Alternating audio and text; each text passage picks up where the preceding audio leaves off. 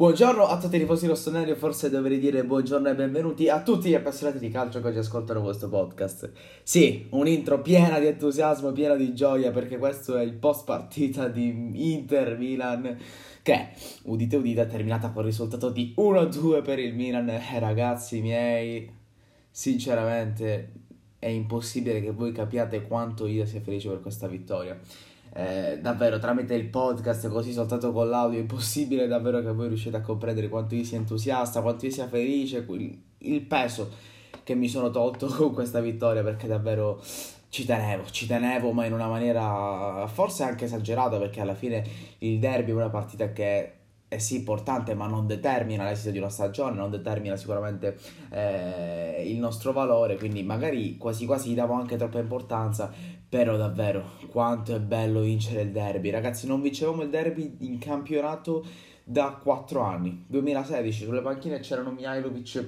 e Mancini, vincemmo 3-0 con gol di Alex Niang e di Bacca, cioè davvero un, altro mondo, assolutamente un altro mondo. Poi vinciamo anche il derby, quello bellissimo in Coppa Italia col gol nei supplementari di Cutrone che segnò al 106esimo.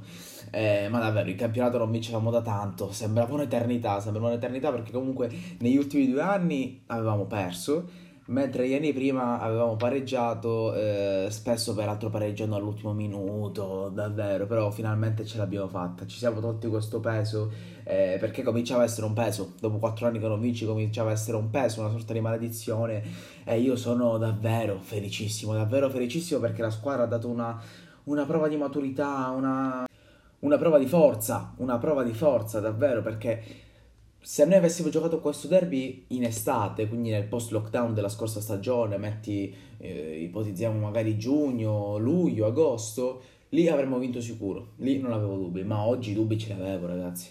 A voglia se ne avevo, anzi, sinceramente vedevo il Milan eh, decisamente sfavorito. Oggettivamente sulla carta eravamo decisamente sfavoriti.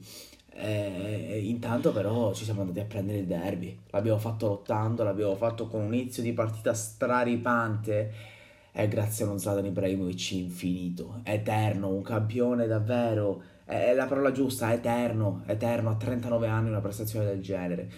Come al solito andremo a fare le pagelle e quindi poi andremo a parlare nello specifico, però ragazzi, gran parte di questa vittoria, i meriti di questa vittoria in gran, in gran parte vanno a lui, che è stato fondamentale eh, noi l'ultima volta che ci avevo sentiti è stato per eh, diciamo il commento a quello che era il mercato della Serie A. Nel frattempo sono successe un po' di cose, c'erano state le partite delle nazionali e la vera notizia che riguardava il Milan era appunto la guarigione da parte di Zlatan Ibrahimovic del, del Covid. Eh, ha avuto il doppio tampone negativo, in questa settimana ha lottato ed è stato 90 minuti in campo e in qualche modo ci ha salvato ragazzi. Davvero strano, fa strano pensare che Qualche mese fa c'erano ancora dubbi, non si sapeva se Zatan sarebbe rimasto, se Pioli sarebbe rimasto. Eh, immaginatevi, immaginatevi se, se Pioli e Zatan non avessero rinnovato, chissà dove saremmo oggi, chissà come sarebbe terminata questa partita. E davvero, io direi che dopo questa partita già si può rinnovare il contratto di Zlatan, per Pioli magari ancora possiamo aspettare un po', però Davvero, che bella partita, che prova di forza. Detto questo, siamo primi, siamo primi a punteggio pieno, eh, 12 punti, eh, quanti, quanti gol fatti? Tanti gol fatti, non mi ricordo esattamente quanti, soltanto un gol subito, quello di oggi. Eh, numeri da grandissima squadra, numeri che fanno sognare? No, io vi dico che non fanno sognare, io vi dico di volare basso e di non esagerare, perché sì, abbiamo vinto, sì, siamo felicissimi, però ragazzi lo scudetto è davvero fuori dalla nostra portata, cioè ci sono squadre decisamente più pronte, decisamente più attrezzate. E l'Inter è una di queste, l'Inter anche se oggi abbiamo visto è comunque molto più forte di noi, diciamo su questo non c'è dubbio, eh, sicuramente a fine anno arriveranno davanti a noi in classifica però oggi è una soddisfazione, quindi io direi di non montarci la testa, di non cominciare a volare col, pen- col pensiero, ah sì vinceremo lo scuretto, ah andiamo sicuro in Champions, non gasiamoci troppo, non gasiamoci troppo perché negli ultimi anni il Milan è stato bravo a illuderci, periodi estremamente positivi seguiti da periodi estremamente negativi, quindi non illudiamoci, concentrati, però ragazzi la, la dimostrazione di quanto questa vittoria possa voler dire poco è il fatto che la prossima partita sarà per esempio contro la Roma E se quello dovesse andare male, già saremo totalmente ridimensionati. Cioè, noi oggi abbiamo vinto, ma proviamo a immaginare che la prossima la perdiamo, già tutti tornerebbero a parlare di un Milan spento, di un Milan che lotta per l'Europa League, se tutto va bene e così via. Quindi, ragazzi, manteniamo la concentrazione, dobbiamo... Quello che dice Pioli mh, è, è allo stesso tempo il mio pensiero. Pioli insiste sul fatto che non dobbiamo porci un obiettivo ben definito, bensì dobbiamo continuare a insistere partita dopo partita, vincere la partita successiva. Questo deve essere l'obiettivo, anche in questo caso. Ragazzi, vincere la prossima partita contro la Roma non possiamo perdere assolutamente. Arriverà un pareggio, non sarà male, però io sinceramente a questo punto non mi vorrei accontentare. Cioè, sinceramente a questo punto andiamo a fare. andiamo a prenderci tutte le vittorie possibili. Assolutamente. Eh, quindi Vittoria fantastica, non, ve l'ho detto all'inizio podcast, non potete comprendere quanto io sia felice, non, davvero, non avete idea perché comunque la rivalità Milan-Inter, nonostante non sia di Milano, si sente fortemente un po' in tutta Italia, eh, quindi anche per me è davvero proprio un peso che mi sono tolto, un'enorme, una grossa soddisfazione. Quindi andiamo a fare le pagelle che sono delle bellissime pagelle, tranne, tranne per un voto per diciamo, per il quale mi dispiace particolarmente, però per il resto sono tutte grandi pagelle.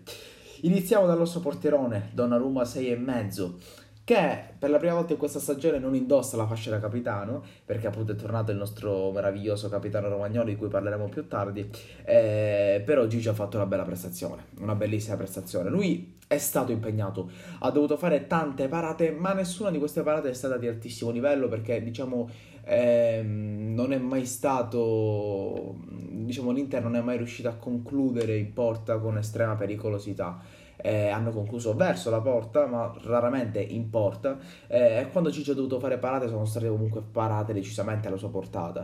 Eh, nel caso del gol preso, non lo so, poteva fare meglio. Io non, io non penso abbia particolari colpe perché alla fine lui tocca il pallone perché è quello che deve fare. Sicuramente lui là non deve stare fermo in porta e aspettare che qualcuno la prenda in aria. Lui è, è normale che faccia quel tipo di movimento, quel tipo di intervento. Eh, quindi non do colpa a Donnarumma per quanto riguarda il, il, il gol dell'Inter. Eh, e poi per il resto 6 e mezzo perché comunque tutte le parate perfette, non ha mai rischiato niente, anche con i piedi stato, ha fatto una buona prestazione, quindi perché non dare 6 e mezzo a Gigione?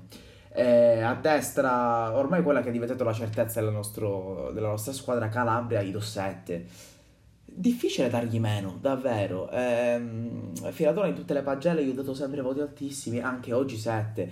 Oggi forse me l'aspettavo quasi meno, perché comunque contro l'Inter, dal, tuo lato c'è Perisic che è un vero e proprio attaccante, Calabria è stato bravissimo, è riuscito anche a spingere, a, fa, fa tutto bene, fa tutto bene. In fase difensiva bravissimo oggi, bravissimo, sempre a intercettare i cambi di gioco, sempre. Quante volte è riuscito a, quante volte è riuscito a quella giocata? Provavano il cambio di gioco su Perisic e lui era sempre lì, sempre ci riusciva a intercettare quella palla. Eh, Calabria mm, una certezza assoluta. Io non penso Diogo Dalot riesca a trovare molto, molto, spazio se Calabria continua a giocare così, anzi ne troverà molto poco. Eh, forse dal lato di te ogni tanto per farlo riposare, però questo Calabria a destra non si tocca. Kier 6,5. Eh, oggi non do, voto, non do, il voto in coppia a Chier e Romagnoli perché secondo me Romagnoli ha fatto un po' meglio. A Chier do 6,5 perché comunque ha fatto il solito partitone. Eh, come al solito monumentale è eh, fantastico davanti alla difesa, ehm, fantastico in difesa. Lui doveva marcare Lautaro Martinez e secondo me l'ha sofferto un po' troppo, nel senso che aspettavo lo soffrisse un po' di meno, perché comunque Lautaro è fortissimo fortissimo, l'ha dimostrato oggi. Peraltro, in uno dei suoi periodi d'oro, ehm, e nei suoi periodi d'oro, l'autore è veramente tosto da marcare. Infatti, Kier qualche difficoltà secondo me l'ha avuta. Eh, forse una delle partite in cui ha sofferto di più. Eh, più che altro sono stato sorpreso che anche nei, nei contrasti aerei eh, Lautaro riusciva spesso a vincerli.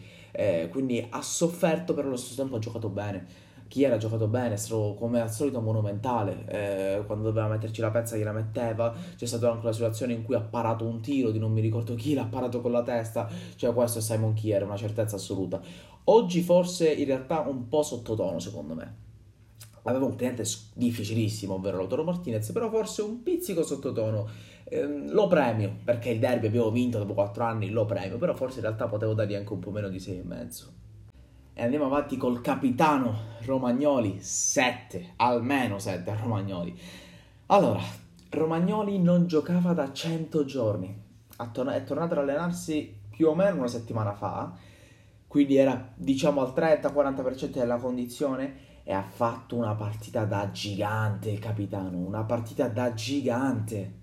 Io sinceramente non me l'aspettavo, cioè ero molto più preoccupato della sua, diciamo, presenza limitata che dell'assenza di Rebic. Molti parlavano appunto del problema che rappresentava l'assenza di Rebic, ma io ero molto più spaventato per Romagnoli, perché avevamo un Romagnoli al 30-40% e non avevamo cambi, perché Duarte positivo al Covid, lo stesso vale per Gabi e Musacchio ancora infortunato e invece il capitano ha fatto un partitone, un partitone assolutamente sulla scia dell'anno scorso, di due anni fa, di tre anni fa, ormai il capitano è una certezza. E ha giocato benissimo, cioè lui ha sofferto, eh, paradossalmente ha sofferto meno lui di, eh, di chi era e lui aveva Lukaku, cioè Lukaku io ho notato che ha anche vinto dei contrasti aerei i romagnoli, e poi Lukaku è fortissimo, quindi è impossibile pensare che ehm, Lukaku venisse dominato da Romagnoli, perché non è quello che è accaduto, però ha vinto dei contrasti aerei, eh, è stato sempre preciso, non ha mai sbagliato un intervento, Romagnoli d'applausi, 7, 7, soprattutto se è considerato che non giocava da 100, da 100 giorni, bravissimo capitano, bravissimo. L'unica lotta dolente di questa partita è Teo Hernandez, al quale do 5 eh, allora, si era molto parlato di Teo prima del derby. Teo contro Hakimi, lo scontro, chi lo vince. Purtroppo, diciamo, è un, è un, tema importante, quindi sono obbligato a parlarne e bisogna dire che questo scontro l'ha vinto Hakimi oggi.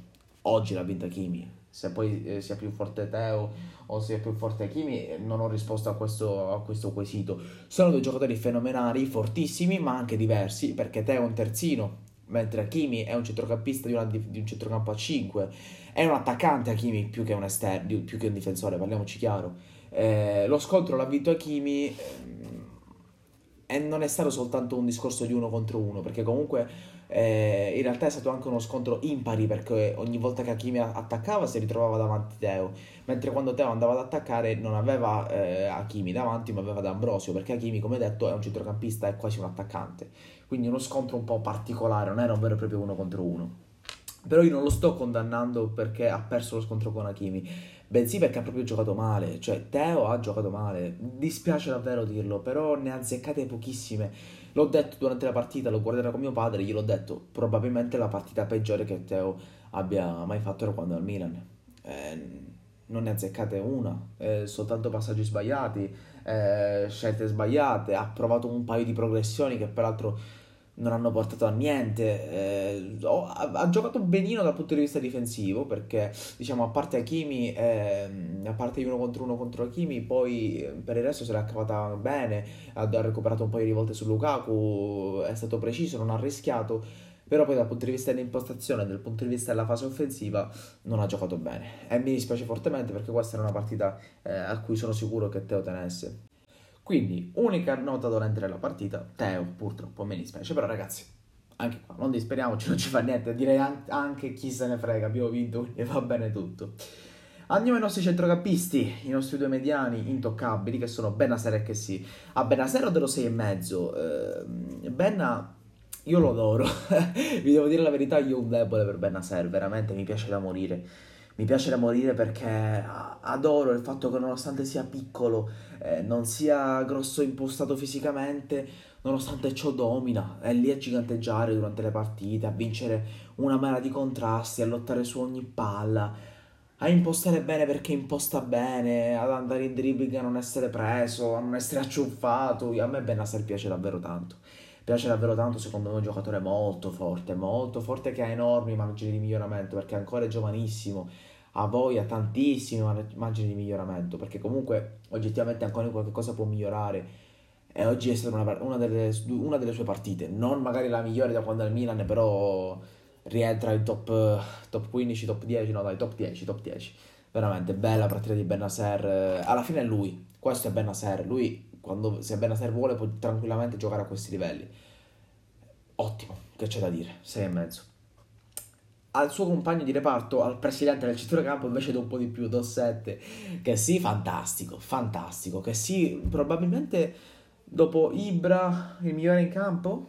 Probabile, ragazzi, perché che sì, mostruoso, oggi è stato mostruoso. Mm, lo sappiamo, ha dei compiti diversi rispetto a Benasser, però è veramente il presidente del centrocampo. Cioè lui, che poi il presidente del centrocampo è anche riduttivo, il presidente del, del campo, lui è ovunque, è ovunque, ma non soltanto ovunque, cioè lui in ogni, in ogni zona del campo in cui si, si trovi fa la cosa giusta ed è lì a dominare, a giganteggiare. Eh, oggi cosa ho notato? Ho notato che Teo era in difficoltà lì sulla sinistra e lui a un certo punto si è proprio messo sul, sulla sinistra in fase difensiva e sulla sinistra a un certo punto hanno smesso di, di, passare, hanno smesso di vincere i contrasti, hanno smesso di vincere le seconde palle perché? Perché c'era che sì. Non, non vincevano i rimpalli, non vincevano, come detto già prima, le seconde palle, non, non ce la facevano più perché c'era Frank e sì il presidente del, del centrocampo. Quando è uscito mi sono un po' disperato, sinceramente, perché stava facendo un partitone pazzesco. Ehm, poi dal punto di vista del, diciamo, dell'impostazione ormai non sbaglia più. Diciamo che ormai possiamo esserci abituati a questo che sì. Se un tempo era un giocatore che da un momento all'altro poteva tranquillamente sbagliarti la giocata, il, l'appoggio facile, il cambio di gioco neanche rischiava minimamente a provarlo, ormai che sia un altro giocatore, ormai può anche rischiare la giocata, non la sbaglia più la giocata semplice, anzi fa solo giocate giuste, così e oggi è successo questo, oggi è successo questo, assolutamente. 7 che sì, perché di meno? Veramente, bravo Frank. Andiamo avanti, la tre quarti, Selmeker, 7 pure a lui. Wow, probabilmente la migliore prestazione da quando è il Milan. Alexis è stato bravissimo, veramente bravissimo.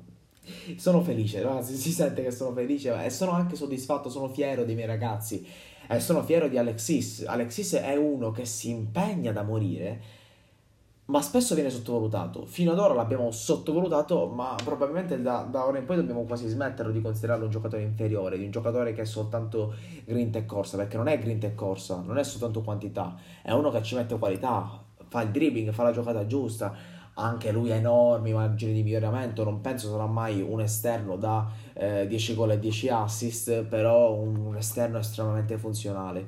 In questo momento non c'è paragone fra lui e Castillejo. Poi Castillejo proprio oggi è entrato bene, però in questo momento non c'è paragone. Lui si sta comportando, non dico come un giocatore di un'altra categoria, ma quasi, cioè è sulla giusta, sulla retta via per fare il salto di qualità. Assolutamente. Applausi per Alexis Elmekers. Il nostro numero 10, Cialanoglu, anche lui 7. Non voglio, non voglio dargli di meno perché ha giocato benissimo. Mi dispiace. Allora, forse potrei dargli un po' di meno perché non ha fatto né gol né assist, però ha fatto una prestazione davvero enorme davvero da numero 10, da fenomeno, da numero 10 del Milan. Anche qui una prestazione che mi rende fiero. Lui ieri aveva fatto un post su Instagram eh, dove riprendeva l'immagine storica, quella che eh, l'immagine famosissima di Materazzi e Rui Costa. Eh, mi pare era un derby non so di che anno, forse 2003-2004, che guardavano appunto ehm, i petardi, la partita che era stata interrotta appunto per i petardi lanciati dai tifosi. E con il fotovantaggio veniva sostituito eh, Rui Costa e al posto di, del portoghese c'era appunto Cialanoglu. Allora, io sinceramente non l'ho presa benissimo, cioè io ho pensato, Akan, umiltà, cioè nel senso stai giocando benissimo, sei fortissimo, però occhio a paragonarti con gli dei, quello che ho pensato io. Ehm, certo, un segno di personalità, però che rischio, cioè metti che oggi giocava male, poi erano cazzi, diciamo. E invece no, e invece ha, ha rispettato diciamo, le sue promesse, ha giocato benissimo, benissimo davvero. E non ha fatto una giocata nello specifico che sto qui a citarvi perché ne ha fatte tante. Cioè, più che altro mh, l'impegno c'è sempre, la passione c'è sempre. E in più quando, quando aggiunge questo grado di intensità, di qualità, di, di, di, di intelligenza è davvero da applausi. E poi quando gioca divertendosi, perché oggi ha giocato divertendosi, è uno spettacolo anche visivo. Mi ricordo la giocata che fa a inizio primo tempo, a inizio secondo tempo, lo scambio con, con Ibra. Quello è una giocata che fa un giocatore che si sta divertendo, un giocatore che è estremamente in fiducia. Cialanoglu in questo momento è questo, è un fenomeno. È un fenomeno, ragazzi, è un'esclamazione, non, non è più una domanda, non è più un dubbio, è una certezza del nostro Milan e poi con Ibra alza sicuramente il livello. Però vabbè, andiamo a parlare fra pochissimo di Ibra. Eh, quella che è stata la sorpresa di formazione, Leao 7 meno.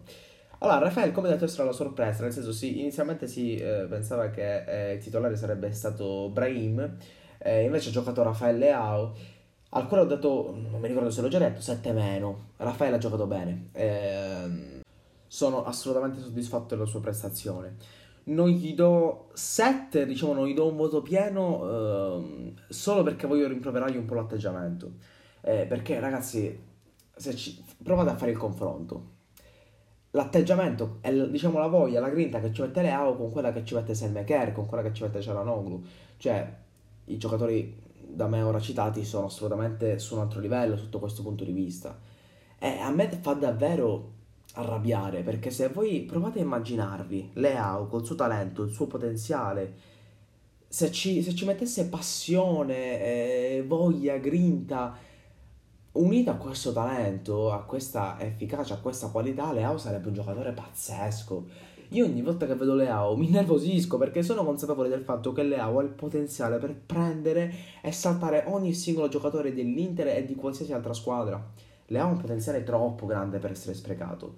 Quindi deve davvero fare il salto di qualità. Io voglio che Leao faccia il salto di qualità. Perché nonostante giochi secondo me al, al 60%, perché lui oggettivamente ci mette su, eh, gioca con sufficienza, non ci mette grinta, non ci mette tantissima voglia di fare. Se lui giocando al 60% fa così bene, perché con lo Spezia ha fatto un gol, ha già fatto un assist e ha proprio giocato bene comunque, immaginatevi se giocasse al 100%, cioè Leao sarebbe disarmante, sarebbe da 7,5 da 8 ogni partita. Io voglio continuare a crederci, Raffaele. Abbiamo speso 35 milioni per lui due anni fa e, e quindi dobbiamo continuare a crederci anche noi tifosi. Eh, certo, doveva giocare Ante al posto suo, in questo momento Raffaele non è un titolare, però io dico anche a padre, a padre Pioli, credici Stefano, credici perché se questo ragazzo riesce a fare il salto mentale, allora diventa davvero un giocatore, un'arma in più, davvero fortemente. E ora arriviamo a lui, il re, il capo, il leader assoluto di questa squadra, Zlatan Ibrahimovic, 8. 39 anni, viene diagnosticata la positività al Covid, sta una settimana positivo, subito dopo sconfigge il Covid, fa appena una settimana di allenamento, a 39 anni, torna, due gol in campo 90 minuti e una partita dominata, dominata, perché non è che ha fatto due gol così, per sbaglio e basta non è che ha fatto due gol e basta, ha dominato la partita, ha dominato la partita. Cioè, davvero, ha dominato la partita. De Vrij, difensore dell'anno, ha sofferto come un pazzo. Probabilmente oggi piangerà, non riuscirà a dormire De Vrij. Non voglio essere volgare. Però Ibra gli ha cagato in testa a De Vrij. Mi dispiace di essere così volgare, ma Ibra gli ha cagato in testa a De Vrij non ha vinto un contrasto aereo Stefan De Vrij, miglior difensore della Serie A. Eibra ha 39 anni, ma ci rendiamo conto di che stiamo parlando? Secondo me davvero non ce ne rendiamo conto di, questo, di quanto tutto ciò sia surreale. Un giocatore con un impatto del genere, un giocatore che di questo valore ha 39 anni, ragazzi, ha 39 anni, questo fra un anno ne fa 40. Ed è così, domina le partite. Co- cosa devo aggiungervi? Tutto ciò che passa ai suoi piedi è oro. Tutto ciò che passa ai suoi piedi è oro. Io davvero appena ho visto a, inizio partita l'ho visto entrare in campo, mi sono sentito sollevato, ho pensato ma che bello che c'è Ibra, che bello, mi sento tranquillo. Noi, io, per quanto riguarda il pre-partita, quando Ibra era ancora negativo, in teoria quindi non ci doveva essere per il derby, io ero dis- cioè neanche, neanche ci speravo, cioè ero convinto che mm, non avremmo avuto possibilità. Invece proprio Ibra appena eh, ho saputo che era negativo, lì ho cominciato a sperarci perché questo lui fa fare il salto mentale non soltanto ai giocatori ma anche proprio a noi tifosi. Cioè lui ci fa fare il salto di qualità, oggettivamente, anche se non ce ne accorgiamo, ce lo fa fare il salto di qualità. Grazie Zlatan, io lo ringrazio, grazie Zlatan. E qualcuno gli voleva rinnovare il contratto. Pazzia. E guai, guai a non rinnovarlo l'anno prossimo. Andiamo avanti, dai. Eh, I cambi. Allora, Tonani senza voto, ha giocato troppo poco. E poi Krunic e Cassia con tutte e due 6 più. Eh, perché comunque non, non, ho tantissimo da dire. Eh, cioè, critico il loro ingresso ehm, per quanto riguarda, diciamo, dal punto di vista della scelta fatta da Pioli. Però poi una volta che loro sono entrati hanno fatto bene. Cioè, alla fine Cassia fu probabilmente la partita migliore che ha fatto fino, fino ad ora in questa stagione. E Krunic pure comunque, tutto sommato, ha fatto il suo. Eh, ero molto dubbioso quando sono entrati, eh, però devo dire tutto sommato hanno, hanno, fatto il loro ingresso positivo. Questo sta a rappresentare il 6 più, ingresso positivo. Eh, e voglio parlare dei loro ingressi parlando di eh, Pioli. allora, a Pioli, diciamo, il voto manco io lo do, diciamo, gli do un 6 perché comunque abbiamo vinto. Però in realtà, se non avessimo vinto, sicuramente non gli avrei dato 6, proprio per i cambi, per la gestione dei cambi. Ehm, allora, innanzitutto hai fatto 3 cambi su 5 e questo vorrei capirlo perché dico, l'Inter per esempio aveva la panchina molto ridotta, quindi ci sta che... Eh, facessero pochi cambi, ma noi avevamo tutti, avevamo Brahim, avevamo Aughe, potevi fare tanti cambi. Però non è soltanto il discorso che ne hai fatti tre, ha fatto dei cambi pure che io davvero non mi spiegavo, non riuscivo a spiegarmi. Innanzitutto, per esempio, il cambio di Krunic. Cioè, la sostituzione è stata Krunic per Leao. Non l'ho capita. non l'ho capita. Innanzitutto perché hai scelto di mettere Krunic trequartista e Cialanoglu ala limitando fortemente Cialanoglu perché Cialanoglu poi l'abbiamo visto non è il suo ruolo quello dell'ala cioè lo può fare ma rende mille volte meglio da, da trequartista quindi limitando Cialanoglu mettendo Krunic in un ruolo che in teoria non gli appartiene totalmente e in più togliendoti anche delle opzioni perché oltre a togliere qualità perché togli Leao peraltro nel momento migliore di Leao perché lì era 3-4 volte che, che era ripartito e non riuscivano a prenderlo eh, ma in più ti toglie un'opzione perché Ibra a fine partita moriva, cioè stava veramente morendo Zlatan. Ha chiesto anche il cambio. Se tu avessi avuto Leao, mettevi Leao punta, toglievi Ibra e mettevi Aughe e te mettevi quindi Aughe a sinistra. Non potevi fare un cambio del genere? Sì, sì che potevi farlo. Quindi, per esempio, questa, questa scelta non l'ho capita. Selmaker mm, io non l'avrei fatto uscire, se stava giocando benissimo perché l'hai fatto uscire. Detto questo, comunque non potevo stare qui a lamentarti, a lamentarmi, oggi è un giorno bellissimo. Abbiamo vinto con l'Inter di questo sono felicissimo, quindi non sto qui a criticare Stefano che ha tantissimi meriti in questa nostra enorme crescita. Quindi ragazzi, godiamoci questa giornata, godiamoci queste giornate di festa, però allo stesso tempo vi dico io, non montiamoci troppo la testa perché ora dobbiamo andare a vincere col Celtic e sarà difficilissimo e dobbiamo andare a vincere a Roma, se no a Roma, no, non giochiamo a Milano, scusate. Dobbiamo andare a vincere contro la Roma. Se no tutto quello che abbiamo fatto andrà semplice, verrà semplicemente buttato via, verrà immediatamente dimenticato. Detto questo, ragazzi, vi ringrazio per avermi ascoltato fino a qui e sempre, anzi, oggi più che mai, sempre forza Milan.